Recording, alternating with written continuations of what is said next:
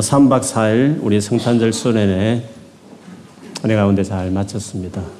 비록 가시지 못하셨더라도 기도해 주시고 또 마음을 함께 주셔서 정말 감사합니다. 이 은혜를 계속 어, 우리 성도들과 같이 나누게 될 것입니다. 저 개인적으로는 또 선교사님 음, 수련회 마친 이후에 한 이틀, 3일 정도 개인적으로 런던에 이곳저곳 또 보시고 싶은 곳이 있으셔서 또 같이 하는 시간을 가졌습니다. 저 개인적으로는 그런 시간을 통해서 또 대화할 수 있는 기회가 있어서 또 감사한 시간이 되었습니다. 그분이 여러 가지 말씀을 뭐 서로 주고받고 나누었지만 가시기 얼마 전에 하신 말씀 중에 기억에 남는 것이 하나 있습니다. 그것은 지금 인도네시아에서 기독교 국제대학교를 이제 막 세우시고 또 거기서 이제 초등학교부터 대학생까지 어, 교육 사역을 이제 하시고 계시죠. 여러분 가장 많은 무슬림이 살고 있는 나라는 어, 인도네시아입니다. 파키스탄도 아니고 뭐 아프가니스탄도 아니고 사실은 가장 많은 무슬림이 살고 있는 것이 인도네시아입니다. 근데 그 인도네시아에서 기독교 이름으로 국가의 정부를 정부의 허가를 얻고 대학을 설립했다는 것은 그런 정말 하나님의 기적이 아닐 수가 없는 거죠. 어, 그렇게 되기까지 많은 뭐 간정이나 또 나눔들이 많이 있고 그 사역이 정말 놀랍다 할 만한 것이라고 생각되고 앞으로도 그것이 어떻게 진행될지 저희가 이제 계속 지켜볼 부분이 있다고 생각해요. 근데 개인적으로 선교사님은 인도네시아에서 이런 사역들이 선교라고 생각하지 않고 나는 수도원 생활이다 이런 생각을 한다고 하셨습니다. 어, 여러 가지 힘든 일, 재정적인 압박, 뭐 교수진 세우는 거, 또 학생 모집, 그 외에 또 건물 또 지어야 되는 여러 가지 많은 일들이 있으시겠지만 일이나 혹은 좀 고상하게 말해서 선교 이런 표현을 쓰기보다는 아, 나는 지금까지의 삶이 어쩌면 또 앞으로의 삶이 수도원 생활 같다, 같을 것 같다, 이런 말씀을 하셨습니다. 여러분, 그 의미를 뭐 이해하시겠지만, 단순한 일이 아니라 어떤 사역이라는 측면보다는 하나님과 함께 동행하고 또 순간순간 그게 돈이든지 뭐 교수를 세우든지 가르치는 모집하는 학생을 모집하든지 간에 그 모든 하나하나가 다좀 하나님과 함께하고 하나님이 간섭하시고 돌보시는 것이어서 그 일 자체가 너무 은혜스러운 그래서 수도원에서 어, 사는 것 같은 삶이다 이런 고백이죠. 고전 중에 고전인 하나님의 임재 연습이라는 책이 있습니다. 그 말 그대로 하나님은 어떻게 임재를 경험하느냐 그 책이 이제 가이드북처럼 이야기하는데요. 여러분도 많이 들으셨겠지만 그 책을 쓴 저자 brother 로렌스라는 로렌, 로렌스 형제가 그 책을 썼는데 그 로렌스라는 분은 그 수도원에서 맡은 파트는 그, 그 수도원 밥을 하는 그 부엌에서 땔감을 이렇게 피우고 이렇게 밥하는 그런 일을 맡은 신부였습니다. 물론 그 위에 많은 높은 신부들이 그 수도원에 많이 계셨죠. 근데 그분이 그 부엌에서 밥, 밥을 해내면서 나름대로 하나님을 어떻게 경험했는가, 일상에서 어떻게 하나님을 경험했는가 하는 것을 그 책에 이제 잘 나열해 놨습니다. 그가 했던 말 중에 지금도 기억나는 글귀 중에 하나는 나는 예배당 안에서 기도할 때나 부엌에서 이렇게 밥을 할 때나 하나님을 경험하는 것이 똑같다. 이런 말을 했습니다. 위에 있는 높은 신부가 기도 시간을 딱 정해서 기도하라고 해서 하기는 하지만 나는 기도실에서 있는 나나 부엌에서 지금 내 일을 하는 일가 가운데 하나님을 경험하는 데에서 별 차이를 못 느끼겠다. 그런 말을 한 글귀가 기억납니다. 뭐 그런 유죠. 하나님과 동행하는 삶이 분리되지 않고 가장 3D 직종, 직종처럼 보여진 일상의 굳은 일 가운데서도 경건한 기도실에서 기도하는 그때의 느낌 못지않게 하나님과 함께 한다는 느낌, 하나님 역사한다는 어떤 놀라운 일들, 이걸 맛본다는 것은 놀라운 일이죠. 그, 그 고백이 이제 그렇게 다 담겨 있는 말이라고 볼 수 있습니다.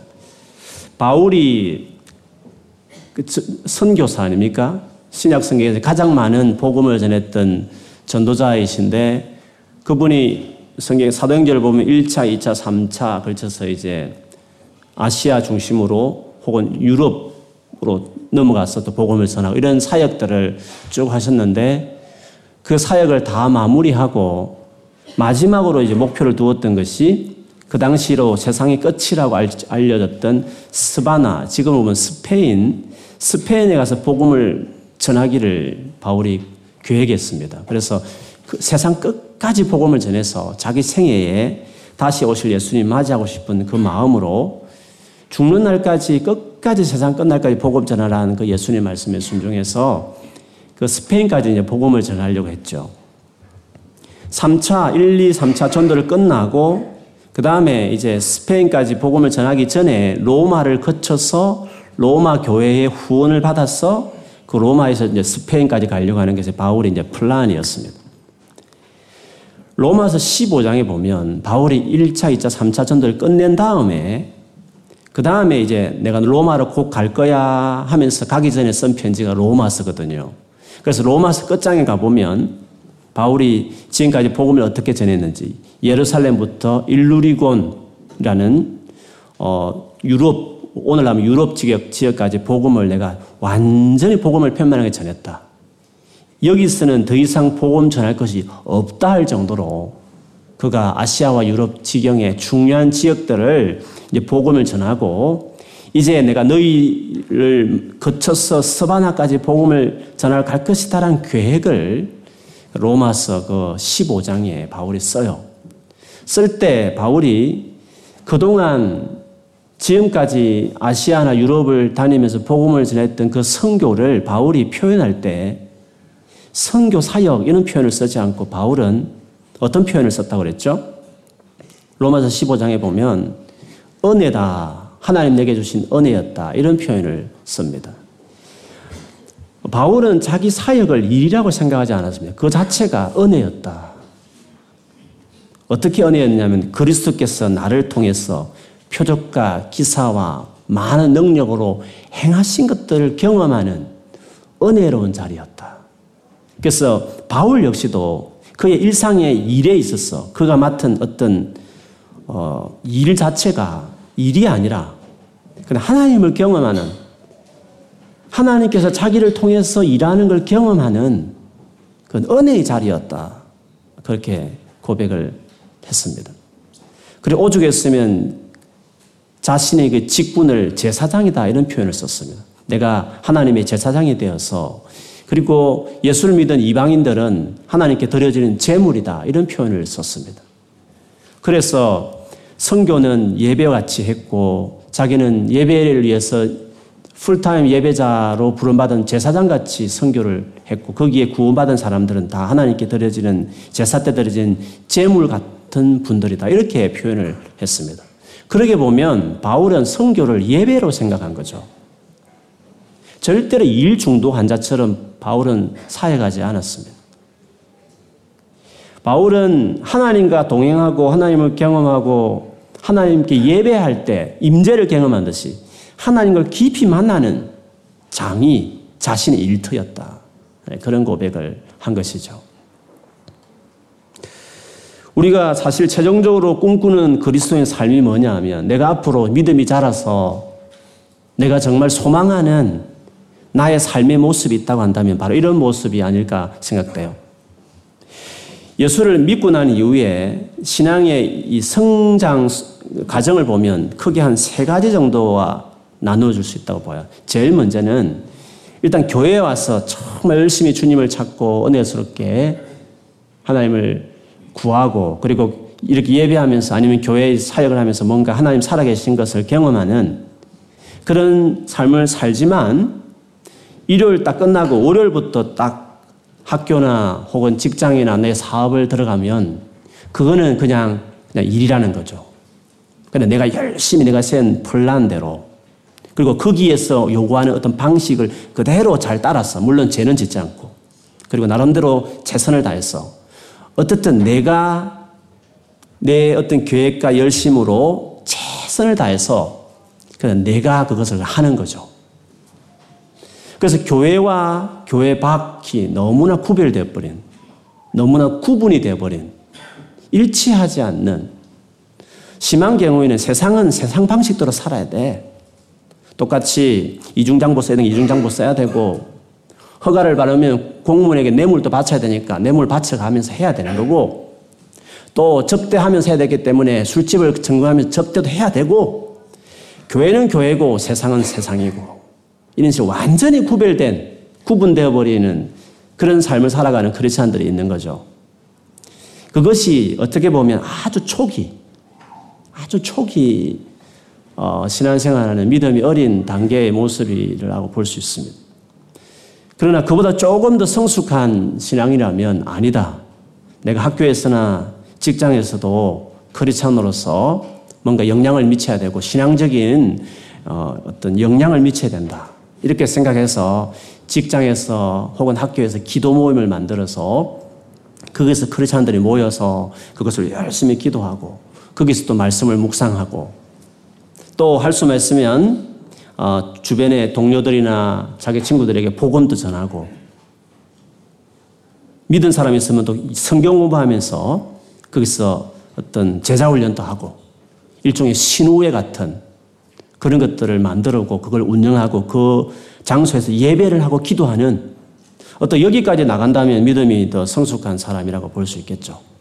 직장인 학교에서는 전혀 믿는 사람이라는 말도 안 하고 뭐 그걸 말할 필요도 없고 그냥 공부면 공부 일만 일만 하는 그 초보 단계보다는 뭔가 거기서도 크리스찬으로 색깔을 내고 식사할 때 딱 기도하면 일부러 습관이 아니라 정말 그냥 기도해서 내가 크리스찬인 것을 숨기지 않고 그리고 교회 이야기도 하고 예수님 이야기도 하고 그리고 거기서도 성경도 보고 기도도 하고 복음을 전하는 이런 삶이 이제 어 좀 더 성숙한 모습이라고 생각돼요. 저는 여러분이 그렇게 되기를 주의 이름으로 축원합니다. 그렇지 못한 분이 있으면 용기를 내어서 크리스찬인 것을 드러내야 전도가 됩니다. 그래서 딱 기도하는 것부터 하면 전 크리스찬인 것 표가 나지 않습니까? 교회 다니냐 이렇게 하지 않습니까? 그래서 식사할 때 기도를 해야 되는 것이 일부 보여주는 게 아니라 어떤 식으로 크리스찬인 걸 드러내야 되는 것일까? 드러내고 예수님을 이야기하고 복음을 전하는 것이 필요하죠. 그런데 여기만 거치면 안 되는 거죠. 이런 경우, 이렇게 살아가는 사람들 같은, 같은 경우에도 학교나 직장에서 그냥 신앙적인 활동은 하지만 그 공부 자체, 그 일 자체가 하나님과 같이 한다는 느낌을 못 가질 때가 있는 거죠. 여기까지 하나님 같이 일하시는 건가? 하나님 은혜 주셔서 내가 열심히 하는 것이지, 이 공부 자체가, 그 일 자체가 정말 하나님이 주인이 되어서 이끌어가는 것인가? 라고 고백할 수 있느냐 했을 때는 그렇지는 않는 것 같다고. 근데 하나님 은혜로 내가 열심히 하지 하나님이 이 일의 주인같이 뭔가 이끌어간다고 고백하기는 아직 이른 것 같다라고 생각한다면 우리가 좀 더 높은 목표를 생각해야 되는 거죠. 그 공부 자체가 하나님 일이 되도록 논문 타이틀을 작업할 때부터 하나님께서 뭔가 역사하신 것도 있고 그 자료를 수집하는 가운데서도 뭔가 하나님 드라마틱하게 사람을 소개받아서 뭔가 자료를 모으는 과정도 있고 그리고 어떻게 작품을 논문을 마쳐야 될지 고민하는데 하나님께서 아이디어를 주셔서 뭔가 막 되어지고 그래서 논문을 딱 잡았을 때 이건 하나님이 썼다. 이건 하나님이 하셨다. 그 학문 그 자체에 하나님이 같이 있었다고 말할 만한 일이 있지 않습니까? 그래서 교회에서도 은혜스럽지만 공부하는 과정에 공부를 끝내는 모든 과정도 은혜스러웠다. 거기서도 하나님이 같이 있었고 나는 대학 생활이 수도원 생활이었다. 하나님 임재를 경험하는 또 다른 환경이 지나지 않았다. 나는 교회에서 하나님을 경험하는 느낌이 다르지만 나는 내 학교에서도 하나님을 경험하며 나는 살았다. 이런 것을 이야기하는 거죠. 직장에서도 마찬가지입니다. 직장에서도 어떤 사업의 어떤 그것을 성인받고 어떤 만남들, 어떤 일을 해내는 이 모든 가정들이 다 하나님이 마치 어레인지 한 것처럼 하나님께서 나를 인도하신 것처럼 모든 프로젝트, 프로젝트 하나하나가 정말 하나님과 함께 했던 하나님의 흔적이 있는 그런 일이었다. 그래서 직장하면 은혜로운 하나님을 경험하는 힘들었지만 동시에 하나님과 함께 했던 하나님 역사했던 많은 간정이 있는 장소였다. 나는 교회에서 하나님을 경험하는 것뿐만 아니라 내 직장에서도 하나님을 경험한다. 이렇게 말할 수 있는 사람들. 그래서 교회와 교회 밖이 전혀 구분이 안 되는 똑같은 그것이 그것이 우리가 이제 목표로 하는 그리스도인의 삶이죠. 이거는 놀라운 것입니다. 그렇지 않습니까? 내가 매일 일상 가운데 하나님을 경험하고 하나님과 같이 살아가는 삶이 된다면 그게 얼마나 놀랍습니까? 어, 몇주 전에 제가 한국에 방문했을 때 만난 여러 사람 중에서 제가 언급한 경우도 있었습니다만 모르는 분도 계실 것 같아서 뭐 오늘 말씀 관련되어 있기도 해서 다시 좀 소개하고 싶은 어, 자매가 있습니다. 어, 나이가 이미 작고 뭐 결혼 정년기를 넘기고 그래서 여전히 결혼하고 있는 결혼을 놓고 기도하는 자매였는데 한국에 있을 때 그 인테리어 업계에서 오랫도록 경력을 쌓은 자매였어요.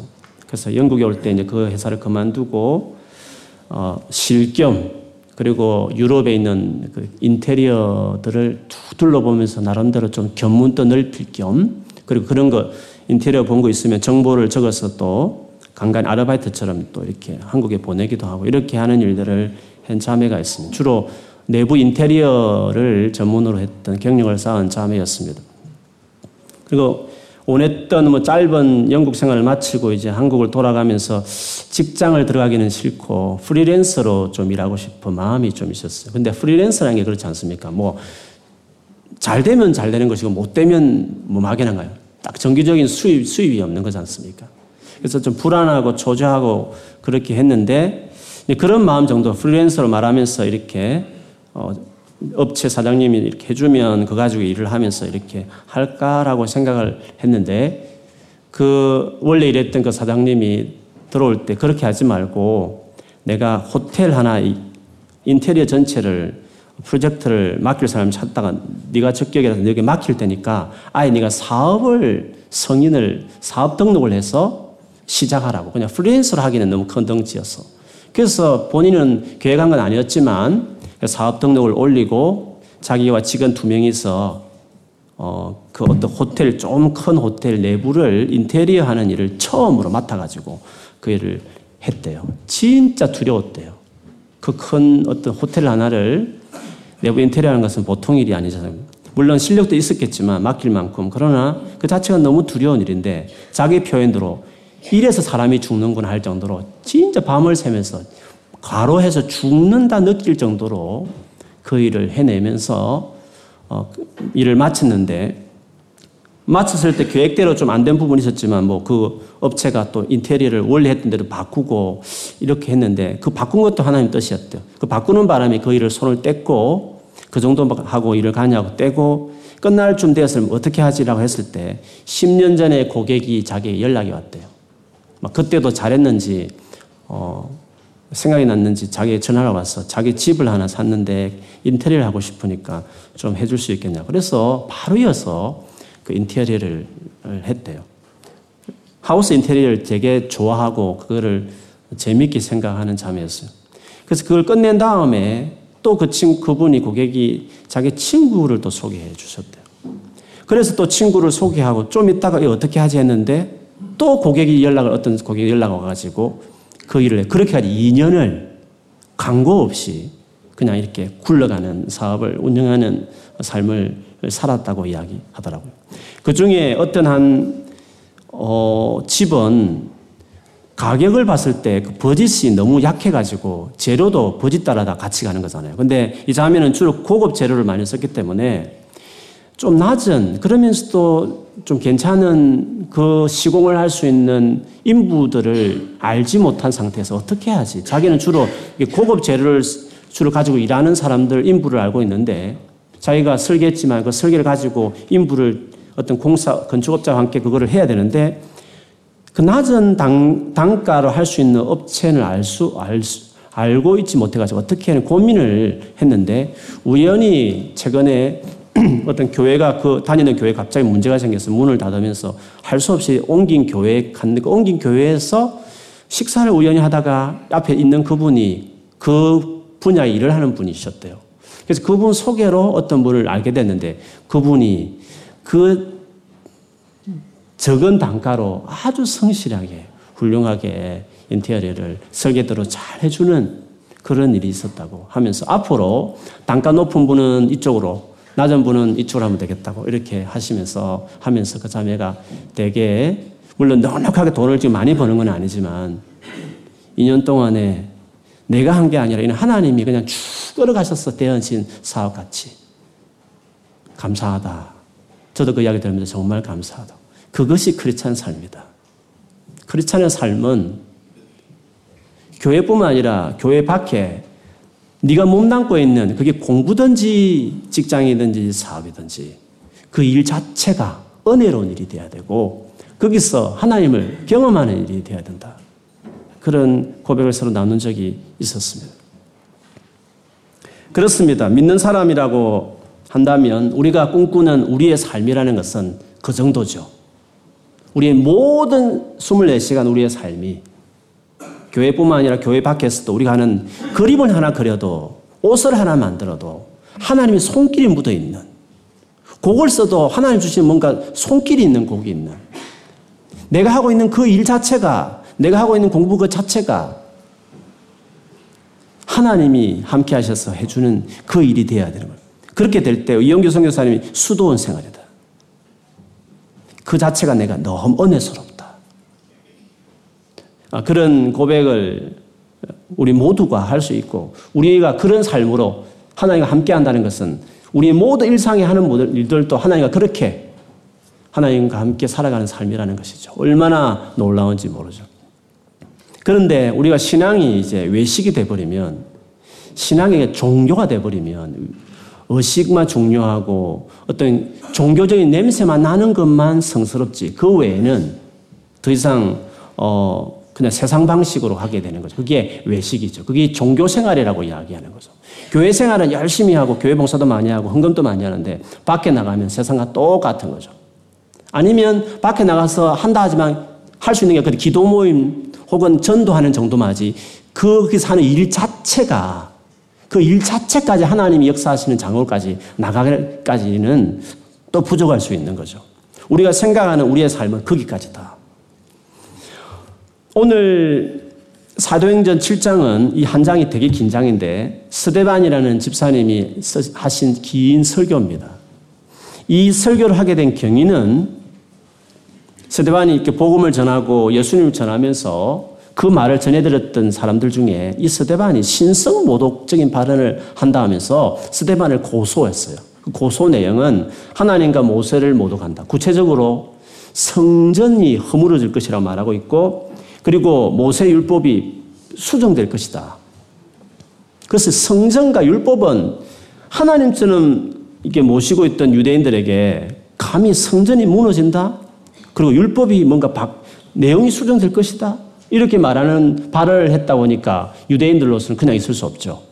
그래서 사내들인 공예 회원들이 이 스데반을 체포해서 재판을 시작했습니다. 이 사내들인 공예에서 시문했던 사람들은 예수를 십자가에 못 박았던 바로 그 장본인들이었어.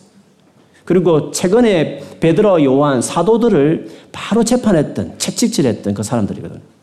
근데 집사의 신분으로 이 스데반이 혼자 딱 서서 이러이러한 고소가 있는데 제목이 있는데 진짜 네가 그런 말을 했느냐? 라고 했을 때 스데반이 답변하는 행시로 자기 변론의 시간에 했던 긴 말이었습니다. 사도행전에 나오는 가장 긴 설교죠. 베드로보다도 사도 바울보다도 더 긴 설교를 7장에 기록이 되어 있습니다. 이 책을 기록했던 누가가 스데반의 설교를 많이 이렇게 할애하면서 기록한 목적은 어떻게 보면 사도행전 전체에 중요한 뭔가 기점이기도 하고 이 내용 자체가 뭔가 시사하는 것이 중요했기 때문에 이렇게 길게 언급했을 것입니다. 크게 보면 사도행전 7장의 내용을 보면 크게 네 가지 정도로 어떤 구조를 스트럭처를 써머리 한다면 네 가지 정도 나눌 수 있어요. 첫 번째는 아브라함 이야기를 했어요. 이스라엘 초대 조상이죠. 아브라함이 어떻게 하나님을 불러온 받았고 그때부터 어떻게 믿음을 신앙생활을 시작했는지 아브라함 이야기를 했고 그 다음에 아브라함의 그 정손녀, 정손자, 저 아브라함부터 그 다음에 이삭이고 이삭 밑에 야곱이잖아요. 야곱이 이제 열두 아들을 낳는데 그 열두 아들이 이스라엘 열두 지파의 초대 조상이 되죠.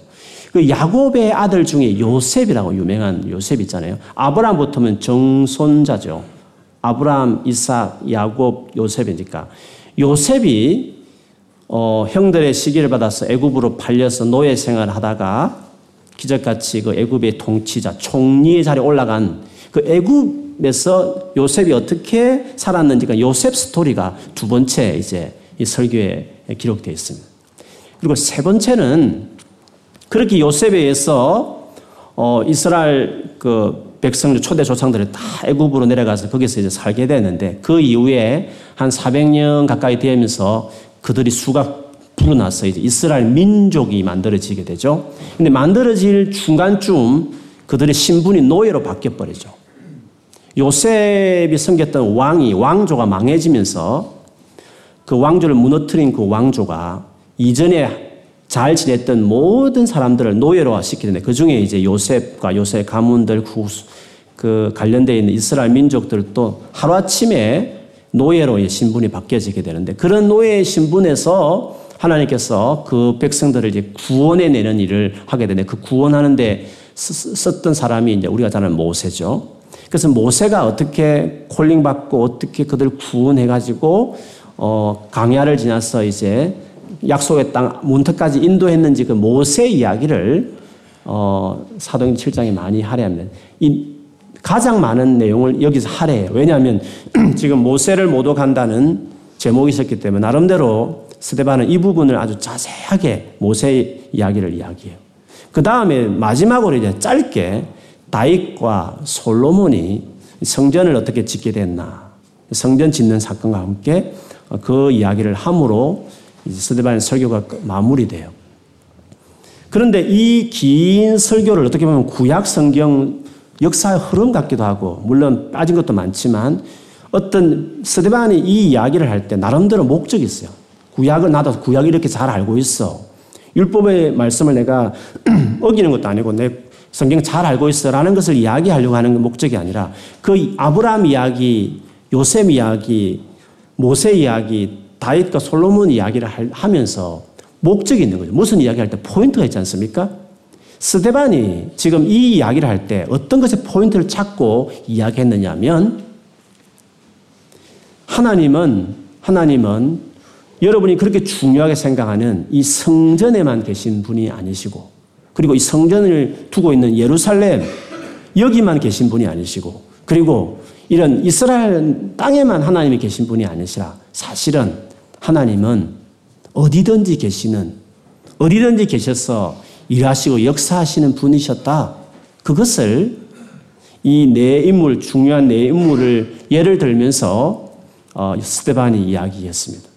제일 먼저 아브라함의 예를 들면 아브라함은 7장 2절에 보면 우리 조상 아브라함이 하란에 있기 전 하란보다 더 앞에 아브라함의 고향이었던 메스포다미아 즉 우르라는 갈대 우르라는 곳에 있을 때에 하나님께서 영광으로 아브라함이 나타나셨다고 스테반이 이야기했습니다. 그 갈대 우르 문명의 발생지이면서 동시에 아브라함의 고향 아브라함의 가족들은 우상을 만드는 일설에 하면 그 아버지 데라는 거기에 신전 우상을 만들어서 판매하는 판매자였는데 그런 우상의 집안의 우상의 도시에서 하나님이 영광으로 당신 나타내셔서 아브라함을 만나 주셨고 아브라함을 하여금 거기서 나오라 거기서 떠나가라고 말씀했다. 그 이야기를 먼저 언급을 하는 거죠. 즉 하나님은 이 성전 예루살렘 이스라엘만 계신 분이 아니라 사실 갈대우르 저 멀리 그 우상의 도시 중심지인 그 갈대우르에서도 하나님 나타나셔서 말씀하시고 거기서도 함께 일하시는 분이셨다. 그것을 아브라함을 통해 그 이야기를 사실 하게 된 거죠. 우여곡절 끝에 가나안 땅, 지금의 팔레스틴으로 이들이 왔고 그러던 찰나에 요셉이 요셉이 형들의 시기를 받아서 이제 애굽 지금의 이집트로 이제 노예로 인신매매 날에 의해서 노예로 팔려가게 되잖아요. 근데 성경에 보면 스데반은 그 이야기를 하면서 그 애굽에 요셉이 있을 때 하나님이 그와 함께 하셨다. 애굽에서도 하나님이 함께 하시면서 그 세속주의의 상징인 세상의 상징과 같은 그 애굽 땅에서 하나님이 요셉과 함께 하셔서 그 노예로 중간에 누명을 써서 제수의 몸으로 감옥에까지 갇혔지만 하나님께서 그 요셉에게 은혜를 주셔서 역사하셔서 애굽의 통치자 바로 밑에 있는 그 총리까지 요셉을 올렸다. 그렇게 애굽에서도 하나님께서 그렇게 역사하셨다. 이런 말씀을 하셨어요. 그 이후에 모세가 이제 나오잖아요.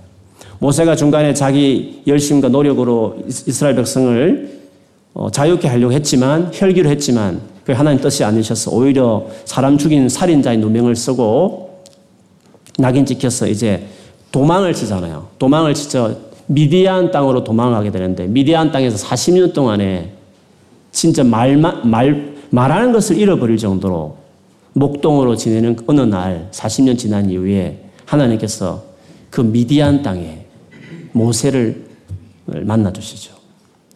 뭔가 가시떨기 나무인데 불이 붙었는데 나무가 그대로 있는 희한한 일이다 싶어서 모세가 가까이 갔을 때 거기서 하나님의 음성이 들리게 되죠. 오늘 그 본문을 사도행전 7장에 잘 표현하고 있습니다. 7장 32절, 33절 한번 볼까요? 32절, 33절. 같이 읽겠습니다. 시작. 나는 내 조상의 하나님, 즉 아브라함과 이삭과 야곱의 하나님이라 하신데 모세가 무서워 감히 바라보지 못하더라. 주께서 이르시되 내 발에 신을 벗으라. 내가 서 있는 곳은 거룩한 땅입니다.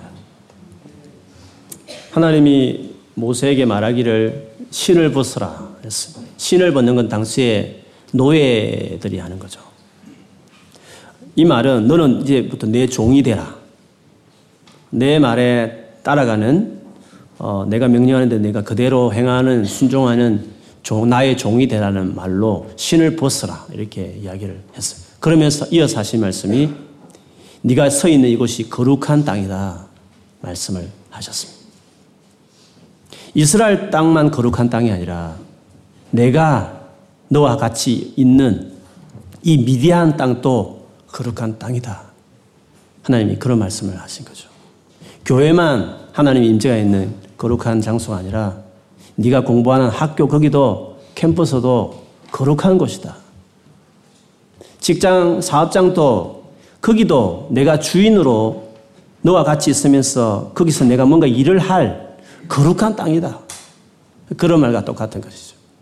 성전만 신성시하는 하나님 마치 성전에만 계신 분으로 여기는 그들에게 그 성전이 무너진다고 말하니까 신성 모독이라고 말하는 그들에게 지금 서대반이 이런 의도를 가지고 하나님은 우리가 말하는 아주 우상의 단지처럼 보여지는 갈대우러 그리고 애굽 그리고 미디안 여기도 하나님이 함께 계시고 오히려 거룩한 땅이다라고까지 말했던 네가 교회에서만 은혜 생활, 은혜로운 신앙생활 할 것이 아니라 세속적이고 세상적이고 지극히 반 하나님적인 바로 그 애굽이라는 곳에서 그 미디안이라는 곳에서 그 갈대오라는 곳에서 거기서 네가 내게 소, 신발을 벗고 내 종이 되어서 바로 거기서 내가 너를 통해서 일하는 거기서 뭔가 너를 통해서 뭔가 내 뜻을 이루어내는 그런 삶을 살기 위해서 내가 너를 부름받았다. 교회에서는 그 원칙을 배우고 원리를 배우고 그리고 힘을 얻고 회복을 받은 다음에 네가 진정 서야 될 땅은 교회가 아니라 바로 거기가 네 땅이다. 너는 거기에 목사로 부름받았고 이영주는 꿈 있는 교회라는 그 플레이스에 목사로 세워졌지만 너는 그 캠퍼스가 네가 목양해야 될 바로 거기서 부름받은 너는 목사다.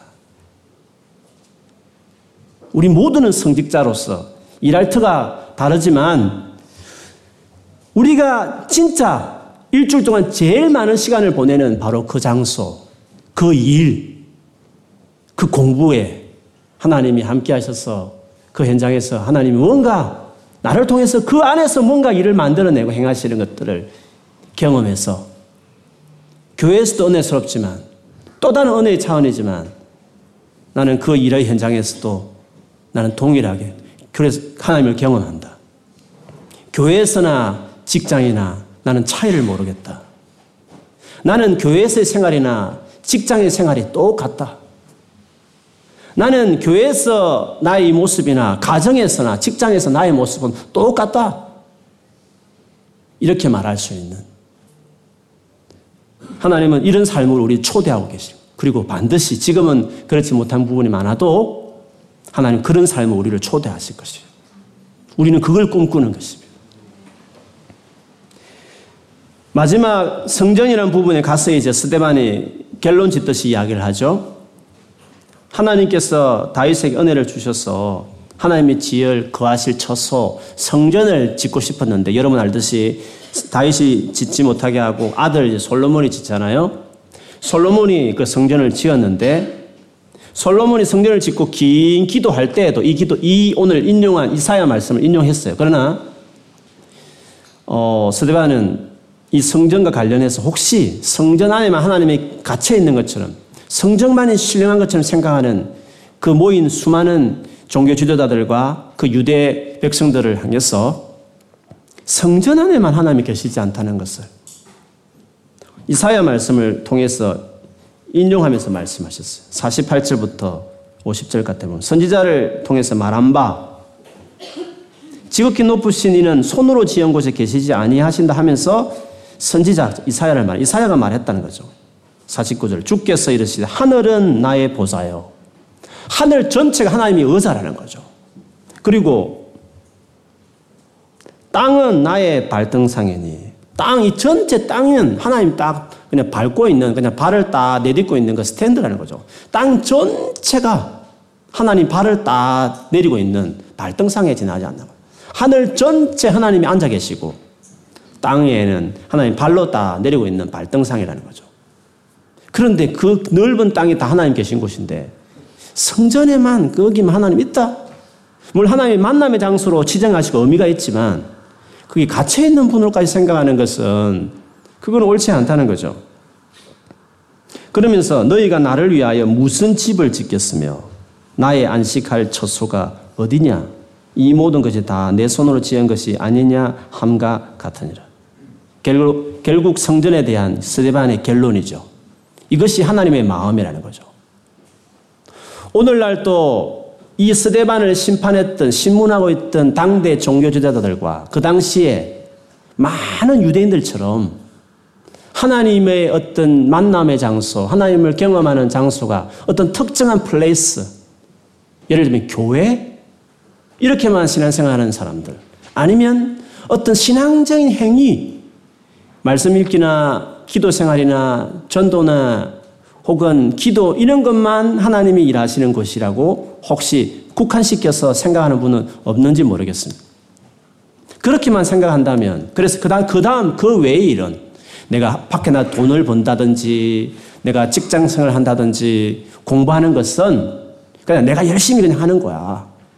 내가 열심히 최선을 다해서 그냥 그 방식대로 하는 거야. 라고 말한다면 오늘 스데반이 이게서 설교할 때 들었던 그 모든 청중과 똑같은 입장에 서 있는 거죠.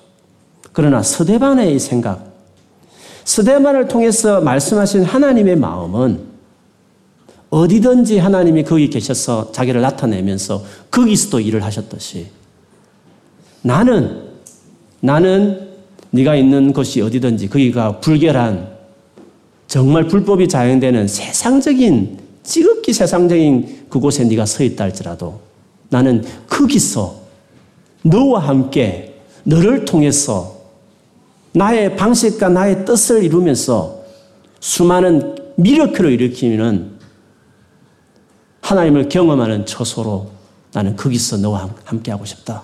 그것이 오늘 스데반 이 사도행전 7장을 통해서 말하고 싶은 하나님의 가장 큰 메시지와 같은 것이죠.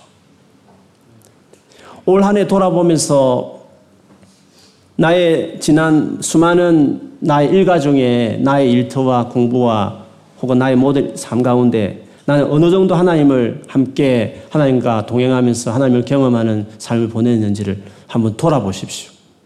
그리고 새해를 우리가 이제 하루 앞두고 있으면서 내가 2018년도를 어떻게 살 것인가? 아니, 지금 믿음이 어리기 때문에 거기까지 생각할 수 없을지 모르겠지만 내가 정말 꿈꾸는 크리스찬 삶은 어떤 삶인가 했을 때 영기 선교사의 말씀대로 직장 갈 때 수도원 가는 기분으로 물론 뭐 그 경쟁심 막 긴장 이런 게 없다는 말씀 프레쉬가 없다는 말이 아닙니다.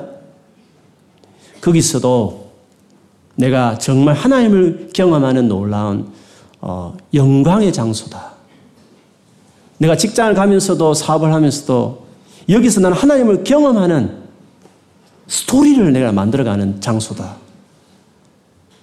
그런 느낌으로 거기서 내가 살고 싶은 그런 꿈꾸는 2018년도가 되었으면 좋겠습니다. 우리가 내 삶은 그렇게 살 것이다. 난 하나님과 함께 하나님이 나를 통해서 행하신 놀란 기적을 행하는 그래서 일 중독 환자처럼 일하는 것이 아니라 은혜롭게 공부하고 일하는 어, 정말 하나님과 같이 살아가는 스토리를 만들어내는 우리의 삶이 되어야 될 줄 믿습니다. 그런 삶을 되기를 내 삶에 주님을 초청하고 주님을 더 주되게 모시고 주와 함께 여러분 공부하는 학교와 또 직장과 일터에서 그렇게 주님과 함께 살아가는 주님 일하심을 경험하는 은혜로운 영광스러운 거처가 될 수 있기를 주 여러분을 축원합니다. 아멘. 기도하겠습니다. 어디서 무엇을 하든지 좀 하나님이 함께 하셔서 나를 통해 일하시는 삶을 살아가는 자가 되기를 우리 기도하십시다. 내가 어느 정도 신앙생활 하고 있는지 나는 교회 밖에서 어떻게 어떤 모습으로 또 하나님 관계가 어떤 모습으로 살고 있는지 돌아보면서 주님 내가 이런 이러한 부분이 부족한데 하나님 내가 내 삶 안에 주님을 더 초청합니다. 내가 일하는 그 일에 내가 공부하는 그 공부에 어, 주님 정말 주인 되셔서 거기서도 하나님을 경험하는 일들이 나도 있어지기를 소망한다고 기도하십시오. 정말 하나님을 초청하십시오. 여러분 인생에 더 예수를 주로 초청하고 여러분 학업과 공부에도 예수가 주인이 되도록 예수님이 여러분 삶에 함께 하시도록 그렇게 오늘 초청하시고 더 주인이 되달라고 여러분 간구하십시오. 그렇다 해서 여러분이 게으르게 살라는 게 아니라 그 인테리어하는 자매처럼 이렇게 이렇게 하다 죽는가 보다 할 정도로 그리고 그 일을 맡길 만한 경험과 실력을 이미 쌓았던 것처럼 내 분야에서 게으르지 않고 최선을 다해 실력을 쌓고 그러면서도 세상의 방식대로 타협하지 않고 정말 정직하게 바르게 어, 실력을 길러가면서 그래서 그 분야에도 정말 하나님 이름을 드러내고 하나님 살아계심을 거기서 있는 수많은 안 믿는 사람들 앞에서 사람 살아계심을 정말 증거하는 그런 사람들로 살게 해달라고 하는 그렇게 2018년도가 그런 삶으로 내가 더 한 걸음 나아가는 그런 삶이 될 수 있도록 해달라고 한번 여러분 하고 있는 일과 학업에 주님을 초청하면서 그런 사모하는 마음 가지고 같이 주님 앞에 소리내 기도하겠습니다. 하나님 아버지 지난 한 주간 또 지난 한 해 동안 또 우리의 삶을 돌아보면서 우리 일상 가운데 함께 하시고 역사하시는 주님을 우리가 생각해 봅니다. 사랑하는 아버지, 우리가 교회와 교회 밖의 생활이 정말 이중적인 너무나 다른 그런 외식의적인 삶으로 우리 머물지 않고 주님, 주님은 교회뿐만 아니라 발등상을 두고 있는 온 땅에 어느 곳에 무슨 일이든지 간에 거기서도 예수님이 드러나고 주인이 되고 역사하시고 경험하는 하나님 그런 삶을 우리가 다 누리게 되기를 구합니다. 주여 우리의 삶의 주인이 되어 주십시오. 내가 하고 있는 이 공부에도 이 분야에도 주님이 주인이 되어 주시고 그리고 내가 하고 있는 일과 모든 사업에도 거기서도 주께서 정말 주인이 되셔서 이끌어가여 주시고 가르쳐 주시고 지도해 주시고 주님과 더불어 함께 정말 주님을 경험하는 놀란 스토리를 만들어내는 저희들이 되게 하여 주십시오. 그래서 지난 한 해 받은 은혜가 무엇인지 물어보면 수련에서 만난 하나님 말고 직장에서 학교에서 만난 나 일터에서 만난 하나님까지도 이야기할 줄 아는 그런 은혜를 간직한 사람들이 주님 다 되게 하여 주시고 여기 머릿속에 우리 모두가 2018년도에 그런 삶으로 더 덤성 나아가는 자들이 다 되게 하여 주시옵소서. 사랑하는 아버지, 정말 하나님이 교회에만 있는 분이 아니고 또 신앙적인 어떤 행위에 있었으면 역사하시는 분이 아니라 우리가 있는 어디든지 하나님 내가 있는 아무리 어려운 그 곳에서도 거기서도 하나님이 함께 하시고 거기서도 하나님이 일해 주시고 거기서도 하나님 놀라 은혜를 경험할 줄 아는 그런 사람이 다 되기를 원합니다. 그래서 이 사람은 교회에서의 모습이나 학교나 직장의 모습이 똑같다고 교회에서의 모습이나 집에서의 모습이 똑같다고 말할 수 있는 외식적이지 않는 이중적이지 않는 투명한 정직한 클리어한 인생을 살아가는 우리 모두가 될 수 있게 인도하여 주시옵소서. 하나님의 역사의 범위가 너무 좁아서 아직도 교회와 교회 밖의 삶이 너무 다른 모습들 우리 안에 많이 있을 것입니다. 하나님 용서해 주시고 더 주님을 예수를 더 내 삶의 주인으로 영접합니다. 내가 학업에까지 일하는 것에 더 주님이 다스리도록 주님을 초청합니다. 그래서 주님과 함께 매일매일 주님 역사하시는 간증과 스토리를 만들어가는 우리 모두가 될 수 있게 축복하여 주옵소서. 한 해 동안 가장 큰 은혜가 무엇이냐고 물어보면 교회에서 어떤 모임에서 받은 은혜만 말하지 않고 내가 공부하다가 내가 일을 하다가 어떤 어려운 환경 가운데 힘들었는데 거기서 이렇게 하나님이 나를 만나주시고 말씀하시고 일하셨다고 그렇게까지 고백할 줄 아는 정말 이렇게 주님과 동행하는 우리 모두가 될 수 있게 하나의 은혜를 베풀어 주시옵소서. 그래서 이영기 선교사님처럼 나의 공부가 수도원 생활 같고 내가 힘들어서 그 도피하는, 도피하고 싶은 장소가 아니라 그 자체가 은혜로운 장소요.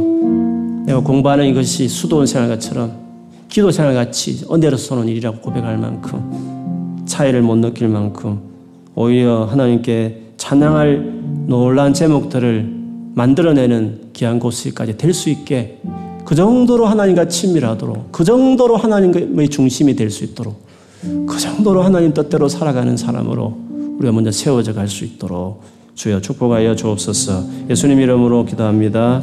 아멘.